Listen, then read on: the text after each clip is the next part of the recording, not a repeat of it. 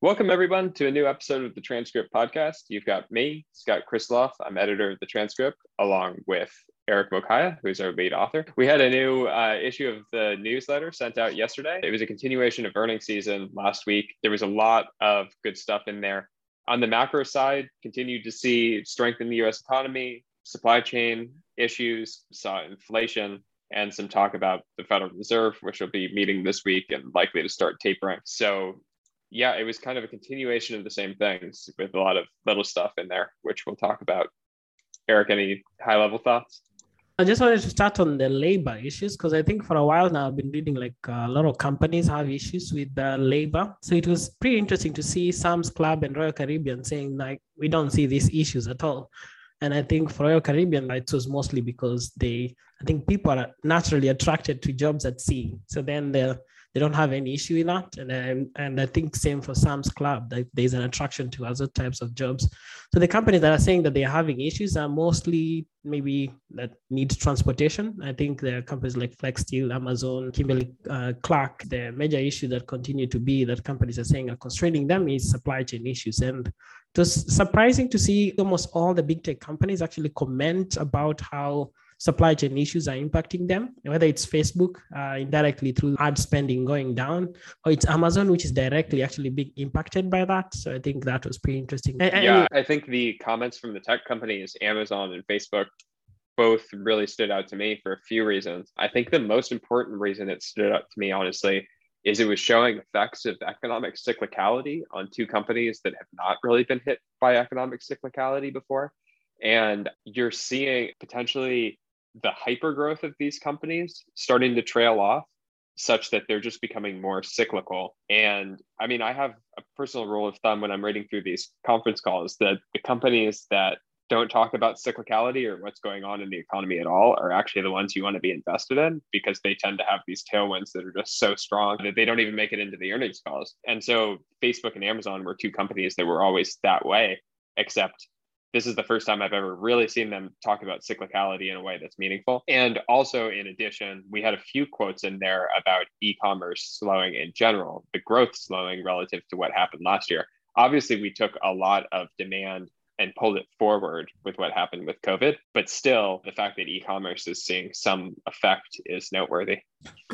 Pretty interesting that you say that because it's true that, I mean, we've been doing earnings call for five years myself, for five to seven years. And I think all that time we rarely actually pick up quotes from Amazon and I think also Facebook. They're pretty dull to read because most of the time it's normally tech stuff and all. So it's very, very interesting that this week they took time to actually discuss uh, cyclicality. So now tying it to what you just said, I think then it must mean that they're actually seeing some real issues and uh, they're actually being also impacted by whatever is happening. They're not immune completely to what is happening in the economy.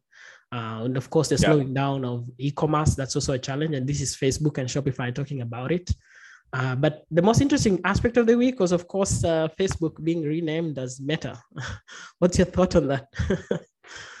well, actually, as I was thinking about talking about the cyclicality impacting Facebook, the meta change kind of coalesced for me as well because it's it is also an indication that Facebook's core business growth is slowing and they're looking for new avenues of growth, which I happen to believe in the metaverse. I think it's going to be a really, really big thing from an entertainment standpoint. And I think we will all engage with the metaverse in some way over the next 10 to 20 years. And Facebook is very likely to lead that, but it's interesting relative to these other comments? I mean, of all the companies that are working on the metaverse, I think uh, Facebook is the loudest, and uh, they're the guys who have like done. I think they, as you said, like they've brought the conversation from being just a tech only or something that happens only in gaming platforms to now something that actually happens in, uh, you know, in real in the real world conversations about okay, how does the metaverse impact us and how are we going to benefit from us.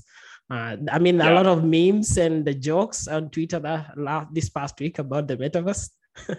Look, I read I read that quote and also a quote that I think didn't make it into the final cut, but about Facebook focusing on younger audiences and talking about how TikTok was one of their most formidable competitors.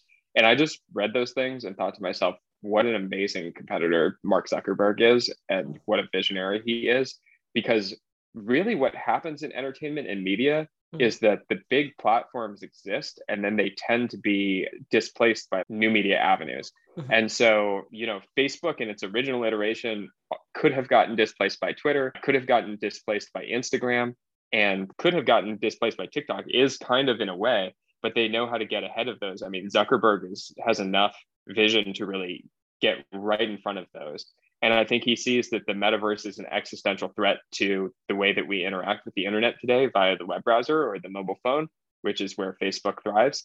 And he's getting ahead of this what he thinks is like this massive uh, massive secular change where previously new startups new entrants could have entered and probably still will.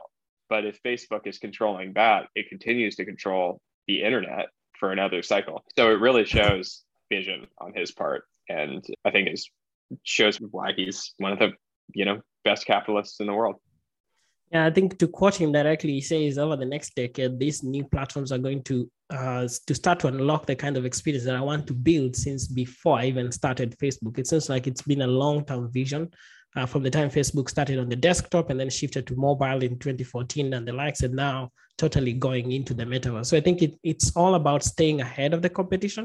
And that's actually disrupting your own business. So if it works out, it's going to work out big time.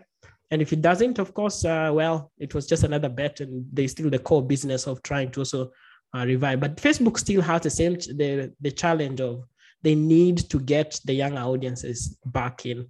And I think by creating this big vision of a metaverse, it's all about also bringing in the young people.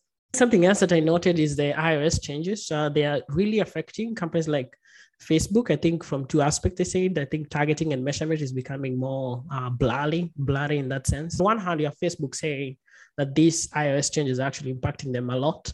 And then you have companies like Twitter, who are, which are like, oh, we don't use the, uh, those kind of cookies like to target customers. We actually rely on first party data. So then they're not massively affected. And then in the middle, you have Apple, who said consumers are actually laughing. They, they can choose whether to be tracked or not to be tracked. And so this means that these iOS changes, they're here to stay. So they are, they're long term. So companies have to adjust. So this is a very significant point of shift in the advertising cycle and or the advertising models that companies been operating for a while. Thoughts on that yourself? Yeah, I mean, I think the fact that Facebook was talking about the targeting issue creating a longer term challenge that's going to take a multi-year effort to fix is really an important thing to think about as a headwind for for Facebook. Um, but yeah. One other thing I wanted to go back to earlier in the macro section was a comment from McDonald's talking about how they are seeing that their customers are not having an issue with 6% annual price increases, the inflation. They're able to take price and not see a real difference in volumes. Um, I think that's really important because I think that that is something that has been the case this year that I don't know if we're going to actually be able to continue to sustain that rate of inflation and not see some sort of demand response. This just is a anecdotal feel I'm getting from driving around and living my own life here in the US. You know, I saw six and a half dollar gas prices in in LA this week, which like six dollars a gallon. You know, there's a lot of people that that are going to be restricted in their mobility because of how expensive gas prices are. And then the same thing, like I went out to dinner this weekend and the the bill when it comes is like meaningfully painful compared to what it used to be. I mean, to the extent it feels like I'm spending twice as much when I go out to, to eat at a restaurant today than I was before the pandemic. So I, I do think that there may be some demand response that we should be we should be on the on the lookout for as this inflation continues to hit. I'm actually, Any thoughts there? Yeah, I agree with you on that uh, because of one point. Remember, somewhere mid this year, I think the statistics that came from Bank of uh, America was that around 66% of money that was flowing through the bank accounts was actually being saved. So I think a hint I'm getting is some of that money is actually being spent away now. So I think like flowing into going into next year, it may actually be that consumers don't have any more money to spend because like the stimulus checks have stopped. So they may have been able to sustain the demand this year because of that money that they had saved. But I wonder how that is sustainable long term. So one year price increases of 6% is okay, but like a consecutive 6% price increases may actually not be uh, sustainable. So I think that's a trend I've seen in a couple of companies here and there in the earnings calls. Like customers don't have any problem taking price increases. They don't have any problem like waiting. They don't have any problem right currently but you'd expect that at some point they're, they're going to feel this in their pockets and then they're, they're actually going to resist those kind of price increases and that's where you're going to get demand being hit yeah at a certain point when inflation is running higher than wage and compensation increases you have a real decline in purchasing power and uh, that is likely to flow through at some point because I don't think wages are rising at 6% on average, you know, among McDonald's customers. One other or two other things that I think are really important from this week's newsletter that people should have on their radars. One was in the international section was a company called Haverty Furniture talking about getting positive news from their vendors that their vendors in Vietnam are beginning to open back up. And that could be a really big signal for uh, marginal improvement in the supply chain because Asia had been the bottleneck for a long time. So if Vietnam's opening back up with more vaccination, things like that, uh, it could have implications for the broader supply chain that are positive. So. Yeah, and I think Europe is also picking up in terms of growth. I think that was the quote from Lazard that I saw there, uh, and people may be underappreciating. Uh, maybe Europe is not that much talked about because uh, I mean they've had struggles with the pandemic in the uh, in the past year or so, but I think they actually are picking up slowly. Our restrictions have been lifted, especially in the Nordics now, so people are able to move around as if it was pre-pandemic and all. Of course, with a few like keep your distance and all but generally i think that's what's happening. Uh, maybe one thing more that i wanted to note was the i think the slump in trading in uh, robinhood i think was, it was pretty interesting like okay like there was a surge in volatility in markets in the first half of the year. And that's when they actually ipo'd and now seems like crypto activity is actually slow, coming off very record high so interesting to see where that goes from here mm. Yeah, definitely. I think as an indicator of just retail trading in general. One more thing I wanted to mention as well. God, there was a lot of good stuff in there this week. But CoStar Group talking about renters getting ready to move, saying that in a survey they did recently, only 24% of apartment renters expect to renew within the same community, down from 47% pre COVID.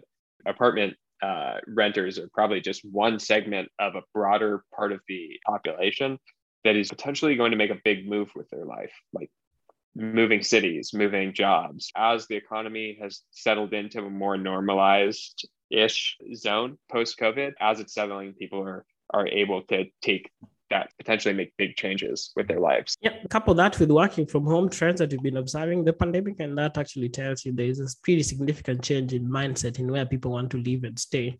And if uh, housing prices are going to go up the way they've been going for a while, well, we are we we are up for some significant changes ahead. So I think we'll stop there for this week. I think this week was really rich in terms of quotes. I think we had a really difficult time cutting down on quotes. We have we had a huge amount uh, of quotes that we left out this week. Thank you for joining us this week.